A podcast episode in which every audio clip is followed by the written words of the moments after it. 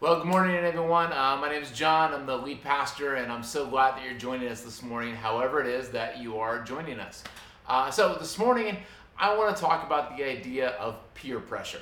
Uh, and normally, uh, when I think of peer pressure, uh, I'll think of negative peer pressure and like, you know, like a cheesy after school special just telling you to just say no. Uh, and for sure, that's a real thing, and that's something that being in a one on one relationship, which is what we're talking about, can be a big help. Uh, but today, I want to talk about the other side, about positive peer pressure.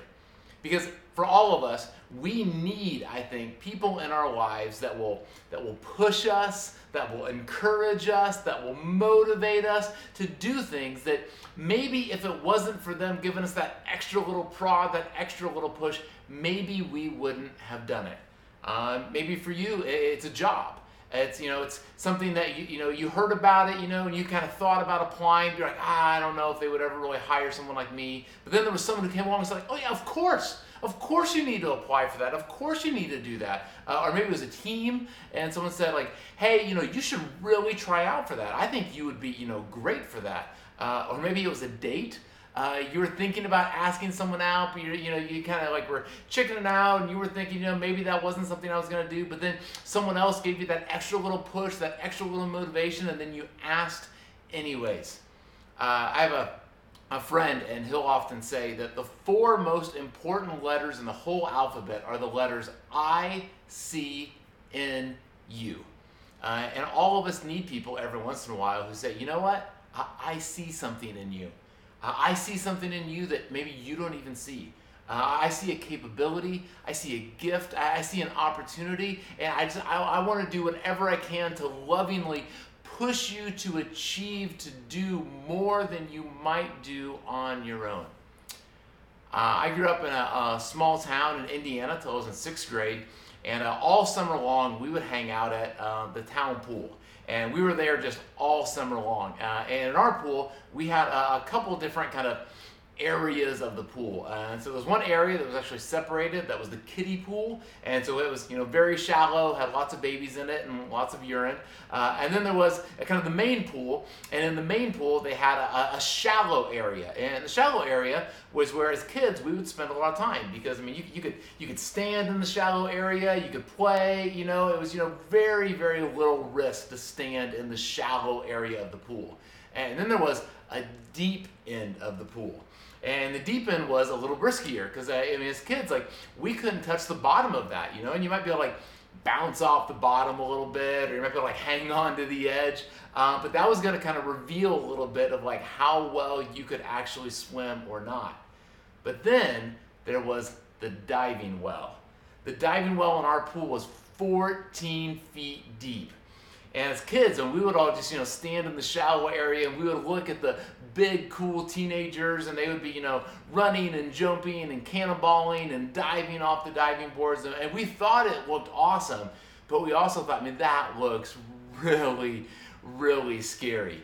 Because, I mean, if you're going to jump in off the diving board, then, I mean, it could be embarrassing. I mean, what if you drowned? Uh, what if you, do a belly smack? Uh, well, what if somehow you embarrass yourself in front of the girls that we were too afraid to talk to? And so we would just sit there and stare and think, maybe someday.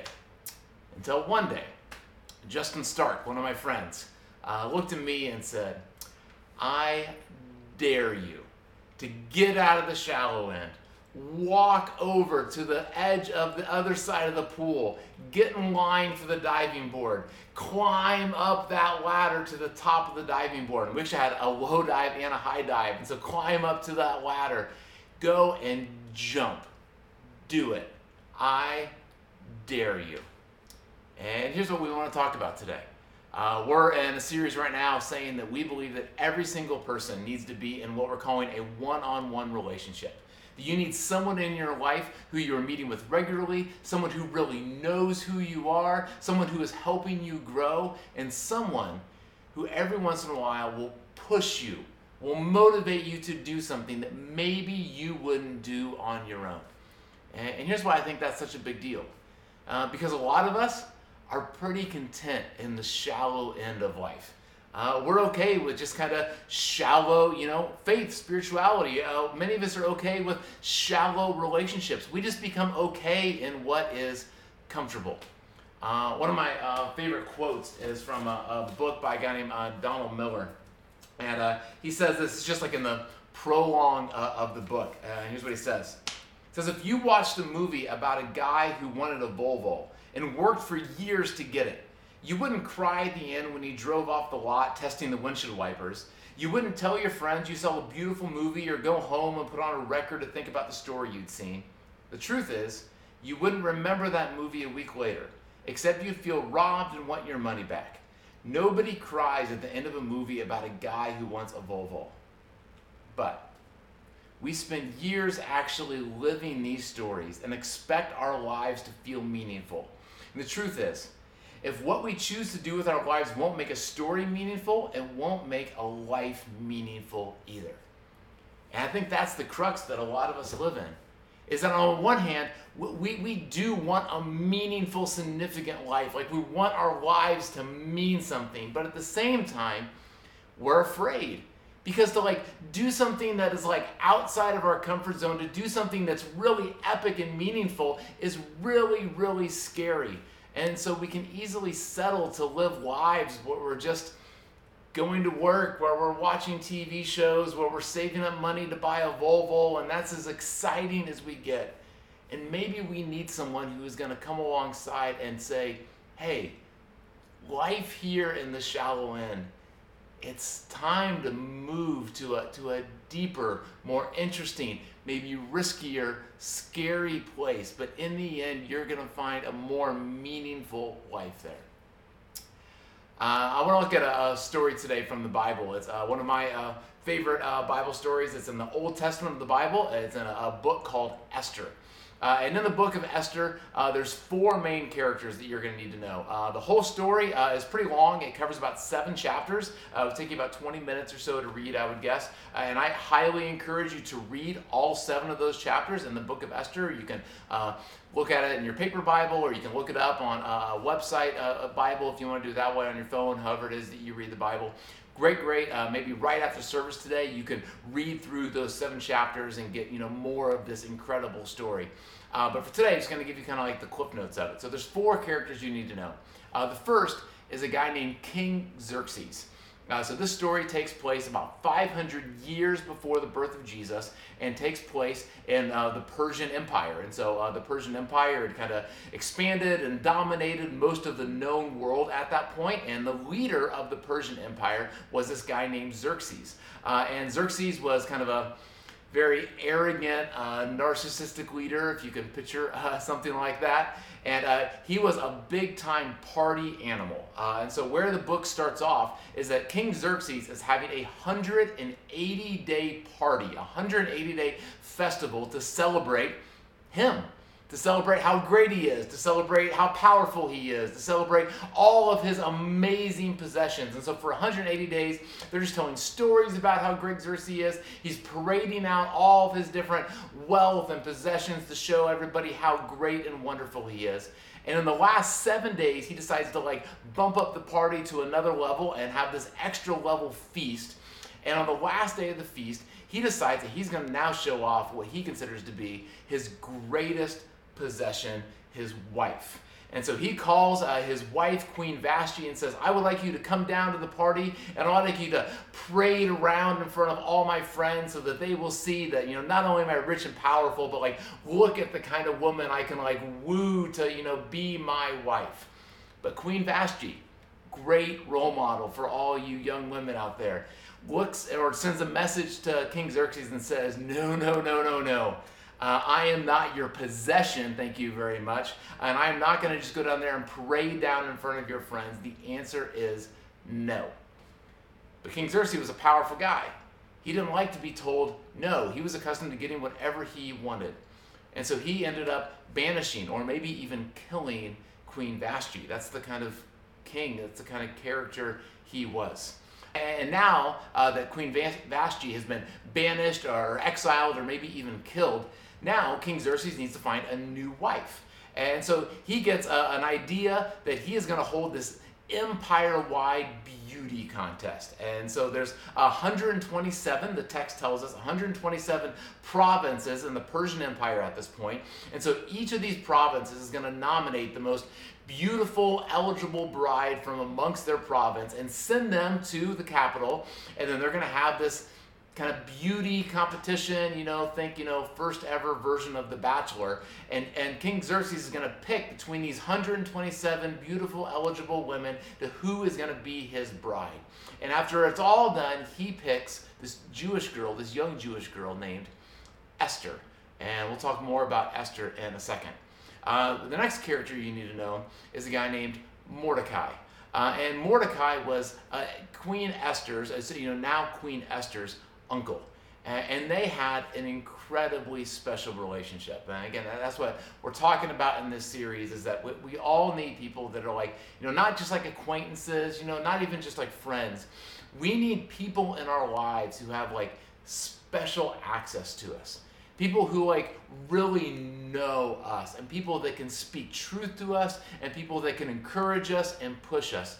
And for uh, Esther, one of those people was her uncle, Mordecai. And Mordecai had raised Esther, and they were just really, really close. Uh, and then the last character that you need to know is a guy named Haman. Uh, and Haman is the, the evil guy in the story. Uh, and we could do a whole sermon just on Haman at some point. Uh, it, sin has a way of just messing up everything in our life. And even since it starts small, just kind of get bigger and they create a head of steam. And Haman is the kind of quintessential example of what happens when you let greed and when you let comparison to other people just run rampant in your life. And so, where we meet Haman, he's just an incredibly greedy guy, selfish guy, and he compares himself to everybody around him. And he wants to make sure that everyone knows how wonderful and how important he is. And he has a position of power and so he makes other people literally worship him, um, bow down, and everyone kind of goes along with this, except for one guy, and that's Esther's uncle, Mordecai.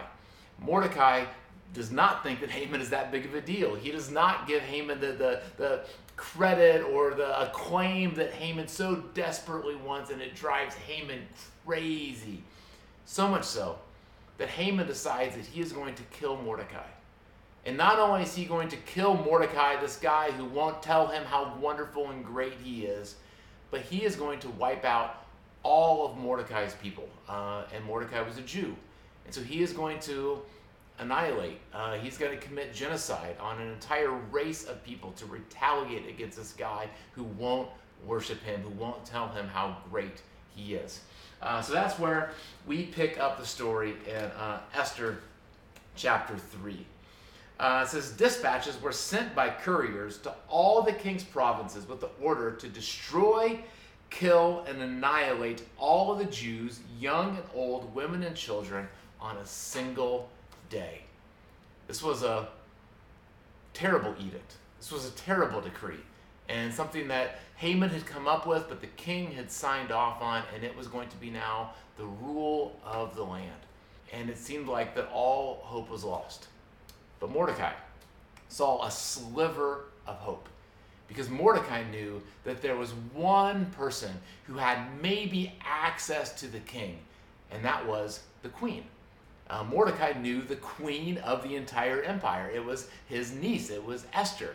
And so Mordecai sends a message to Queen Esther and says, Here's what's going on. Here's this edict. And apparently Esther didn't know anything about it. And Mordecai pleads with Esther, Is there anything you can do to help your people? Is there anything you can do to help me? Is there anything you can do to stave off this like terrible thing that's going to happen? And, and Esther, I'm sure, is shocked. Uh, I'm sure she is sympathetic to, the, to what is going to happen. Uh, I'm sure she wants to help. But she replies back, I, I sorry, but I, I, I can't. There's, there's, there's, there's too many obstacles in the way. Uh, here's what she says. She says, All of the king officials and the people of the royal provinces know that for any man or woman who approaches the king in the inner court without being summoned, the king has but only one law that they be put to death unless the king extends the gold scepter to them and spares their lives. But 30 days have passed since I was called to go to the king. Uh, Esther replies, Yeah, here's the deal. I, I would love to help, but here's, here's the situation. You can't just like go in and see the most powerful person in the world. You must be summoned. And, if you dare walk in on this king without being summoned, you can be killed. And by the way, let's remember how erratic this king is. I mean, the only reason I'm queen is because he he maybe killed his last queen. This guy is not a rational guy. And so if I barge in uninvited, and the reason I'm there is to tell him that I think he made a bad decision, that he needs to reverse one of his orders, it might not go well. And by the way, he hasn't asked to see me in 30 days. I mean, this is a this is a married couple. Is man and wife, and, and he hasn't had any desire to see his wife in 30 days. Things are not going well in the marriage, and so Esther sees this opportunity to help, but she also sees that there, there's a big risk. This might not go well, and and what a good friend would do at this point is a good friend would say, I, I totally get it. You know, I, I, I know. I mean, this is a really big deal going on, but like, you know, like I, I don't want you to get killed too. You know, I understand it's too much risk. Hey, it's, it, it, it's no problem at all, and that's the way it is for a lot of us. I mean, a lot of us feel these like tugs every once in a while that like maybe we're supposed to like get out of the shallow end and like go to the deep end and jump off the diving board. A lot of us feel like you're like man, maybe I need to like do something with like my money that seems a little bit risky, or I need to do something with my time, or uh, maybe I need to do something with one of my friends, and like, and we, we want to do it, but there's a part of it that just seems hard and risky, and so we make excuses. Uh, I'll tell you just a few of mine. Uh, years ago, I was working uh, at a church and we were doing a, uh, a coat and shoe drive. Uh, it was in November, and obviously things get really cold. It was here in the Albany area, and so there's a lot of people who don't have uh, adequate shoes and coats for the winter season. So we were asking people in our church, hey, if you have extra shoes, if you have extra coats, would you be willing to donate and we'll give them to people uh, in need? And we were you know, bringing in lots of coats and lots of shoes. And I had planned that I was going to give uh, one of my uh, coats. Uh, and I could do this uh, because I had just gotten a brand new coat. And it was just, I love this coat. It was, you know, I don't you ever have one of those like articles of clothing that like whenever you wear it, it just like gives you a little bit more confidence, makes you feel like a little bit cooler, you know. I had this brand new coat, so I was like, ah, yeah, I'll give my old coat away. I don't even need it anymore, and you know, and I, have my new coat, and that'd be a great way to like be generous. But I started to get this like nudge on the inside of me that said like, hey, why are you giving like your leftovers? Well, why don't you give to those in need? Well, why don't you give them your best? Why don't you give them your, your brand new cool coat and you can keep wearing the old coat? And I just have lots of just turmoil and like lots of excuses and reasons of why like maybe that wasn't such a good idea, but it's like I I felt this nudge that like that's what I was supposed to do. Uh, or more recently, uh, this summer uh, with the, the, the, killing of George Floyd and then you know the, the Black Lives Matter movement that was you know sweeping across our country, I just felt this nudge that like I needed to speak up and, and I needed to, to, to, say something. And, and obviously there's kind of like, you know, in our culture, there was like some shallow ways to do that or some, maybe some easy ways to do that. And, you know, I mean, I could, you know, change my Facebook profile to, you know, be all black for a little while, you know, like, you know, like, you know, talk to a few friends and commiserate a little bit. Or I could stand up in a way that would be a little bit more, a little bit more risky and, and I know that's kind of like a ridiculous thing, but I mean, we do live in a world of a lot of white privilege. And I, I knew that with some of the folks that I'm friends with on social media, there would be a backlash. I mean, there would be people that if I really spoke up and said what I believed was true, then some people might befriend me. People might get in really tense conversations with me, you know, and it wasn't worth doing all that. But I, I felt this nudge that it was like it was something that I needed to do. Uh, or many times for me, it's just sometimes I just have this feeling that I'm supposed to go talk to somebody. And sometimes it's, it's you know a hard conversation that I need to have with someone, and I just I don't like those. Uh, sometimes it's a, a friend or a neighbor who like you know like they know I'm a pastor, they know you know, but like and we we talked about like some Christian stuff. Like I've never really sat down and like talked to them about Jesus, or some of them I've never even like officially invited them to church, and like I feel this thing that I want to do it, but like it just it feels so scary and so risky, and like and it could go wrong. And may, I'm sure you have your own where you just feel these pushes every once in a while, uh, I would say maybe it's the Holy Spirit working in your life. It just pushing you, nudging you to do something. And there's, you know, it could be risky. You know, it could be scary. And if you have good friends in your life, then a good friend might say, like, oh, yeah, no, I get that. But like, it, it's not a big deal. Like, I mean, yeah, I mean, that'd be great if you gave your new code, but you know, no big deal. You know, like, you know, like, yeah, yeah, you, you, you could speak up, make a big statement, you know, but like, yeah, I mean, there'll be other people that do it. It's fine, or you know, yeah, yeah, you could you could talk to them and really have that conversation, you know, but like, I understand it's risky, you know, like, don't don't go too far out of your comfort zone. But what we're talking about is that you don't just need good friends in your life; you need great friends in your life. And a great friend will push you to do things that are uncomfortable, that are hard, and that are maybe exactly what you need to do.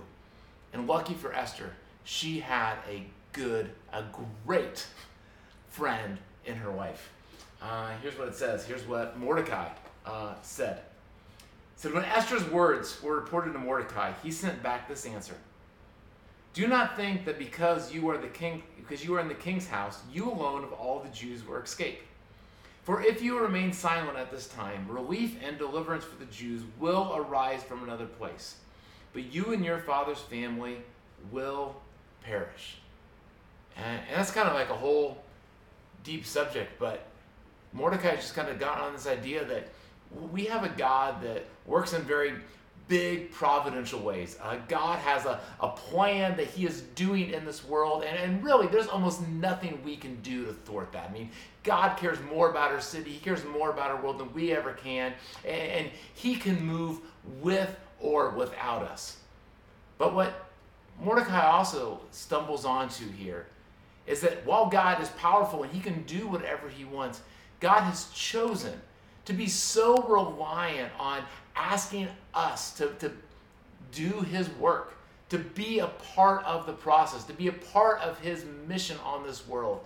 And that there's a possibility that if we don't follow those little nudges, then things really might fall, fall through the cracks. There might really be casualties to this. I mean, if I don't give my coat, someone out there might actually not have a coat. If I don't speak up, it might actually matter. If I don't invite that person to church, you know, if you don't give that money away, if you don't decide that you're going to serve, you know, if you don't decide to do that thing, there might be real consequences to it. And then he says this, and this has to be one of the one of the best lines in the whole Bible. He says, "And who knows that you have come to this royal position for such a time as this?" I mean, have you ever thought, Esther, that like maybe I mean you were just a peasant girl and like you have now been given this amazing opportunity. I mean you are the, the queen over the Persian Empire. And have you ever thought that maybe it's not just so you can have a wonderful life, so you can have all this luxury, so you can now have all this power, but maybe you were put there for a very specific reason. And I believe this aim is absolutely true for every single one of you that the reason why you are in the office you are in is not just by accident. And you're not there just to like, you know, get things done and build widgets and, you know, make money. But you might be there for a much bigger reason. The reason why you live on the street that you do. The reason why you have the friends and neighbors you do. The reason why you have the money that you have. The reason why you have all the skills and talents that you have is for a very specific reason. And maybe why you have that little nudge inside you is because God is pushing you to do something that is way maybe outside of your comfort zone, but it is something that is going to make a huge difference. And maybe it's the whole reason why you were put on this earth. And here's what I want for every single one of you is you need a friend in your life that's going to push you and motivate you to take that step, to get out of the shallow areas that I dare you. I see in you the opportunity where you could do something amazing with your life, and you should. Uh, and then here's uh, what happens next. It says, Then Esther sent this uh, reply to Mordecai Go and gather together all the Jews who are in Susa and fast for me. Do not eat or drink for three days, for three days, night or day. I and my attendants will fast as you do. When this is done, I will go to the king, even though is it against the law, and if I perish, I perish. What courage of that young girl. And what I love about that is that it drove her to, to fasting. It drove her to like this like intense prayer. And I think that's a big deal for a lot of us. Uh, sometimes I'll hear people say like, oh, I, I wish I like, you know, had a better prayer life. You know, I wish I wanted to read my Bible more. I wish I prayed more. And, and here's what I believe is that when you take these big, bold moves of faith, when you actually take that step that you feel like God is putting you to, you know, maybe it's being a part of a one on one, maybe it's being a part of a small group, maybe it's leading a small group, uh, maybe it's talking to your neighbor about Jesus. Whatever that step is, you know, some financial step, you know, of giving or generosity or starting to serve on a regular basis, that once you do that, once you're walking out of the shallow area, once you're walking towards that scary deep, you know, I'm to jump into the, the deep end now it will cause you to pray.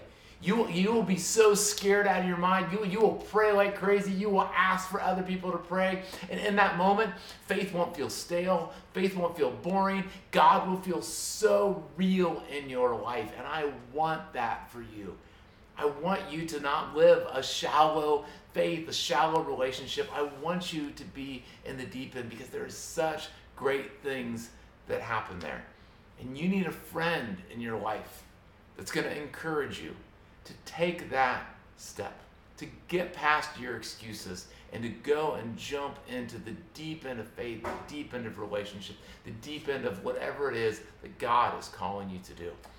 Uh, again, this is so important for all of us, but I mean, especially for those of us that are Christians and that are following Jesus.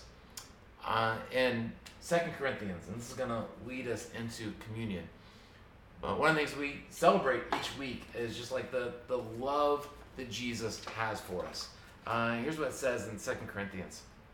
It says, All this is from God, who reconciled us to himself through Christ and gave us the ministry of reconciliation. That God was reconciling the world to himself in Christ, not counting people's sins against them. Uh, and, and that's what we believe. I mean, we believe that like Jesus loves us so much that he has forgiven us of all of our sins, and that's amazing, and that's why we celebrate communion each and every week. But the question is, is how are many people going to hear about that? How are our neighbors, how are our friends, how are our coworkers, how are the people in your family going to hear about that amazing love of Jesus? And again, I mean, God could just do it all on his own, but he has chosen to work through us. It says that he has committed to us the message of reconciliation. It says, We are therefore Christ ambassadors, as though God were making his appeal through us. So as we take communion today, I want you to know that there is a God who loves you and has forgiven you of your sins. And he wants you to not only accept that message for yourself, but he wants you to jump in the deep end he wants you to talk to other people about it. He wants you to invite other people to church. He wants you to be involved in a one on one relationship. He wants you to live a life that is meaningful, that is significant, that other people see it and they say, I want something like that too. He wants you to be an ambassador of His love. So let's remember that. And let's be that as we take communion today. Let's take the bread to remember that this Jesus gave his body for us, and he calls us to live it out the same.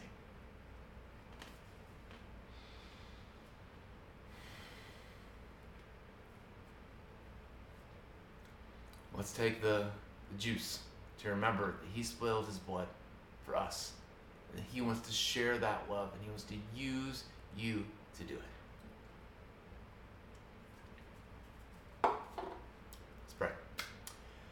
Uh, Jesus, we love you. We thank you.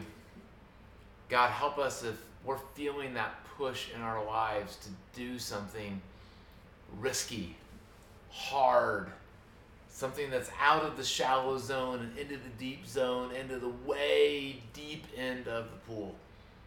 God, help us to have the courage to go, to move. And maybe give us people in our lives that can help to push us when we're not sure ourselves. See me pray. Amen. Love you guys. Uh, now there's just one left, one last thing to do.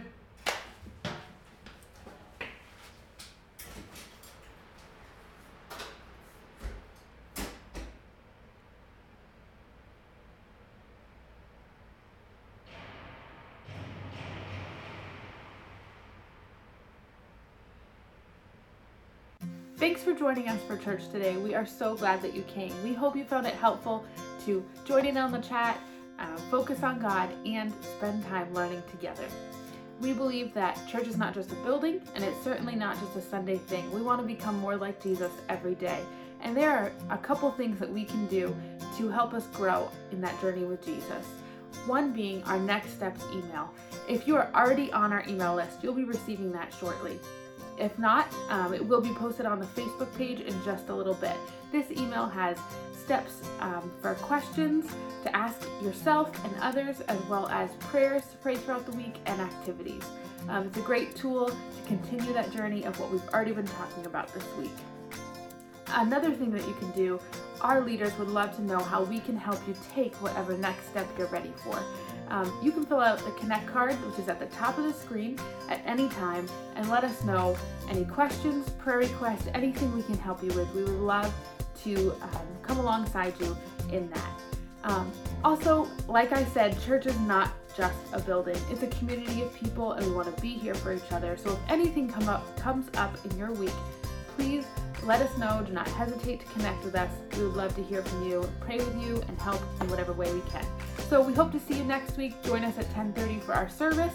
Um, if you want to get on a little bit earlier, at 10:10 we'll have a chat going with some fun questions to get to know each other, and we hope to see you there. Have a great week.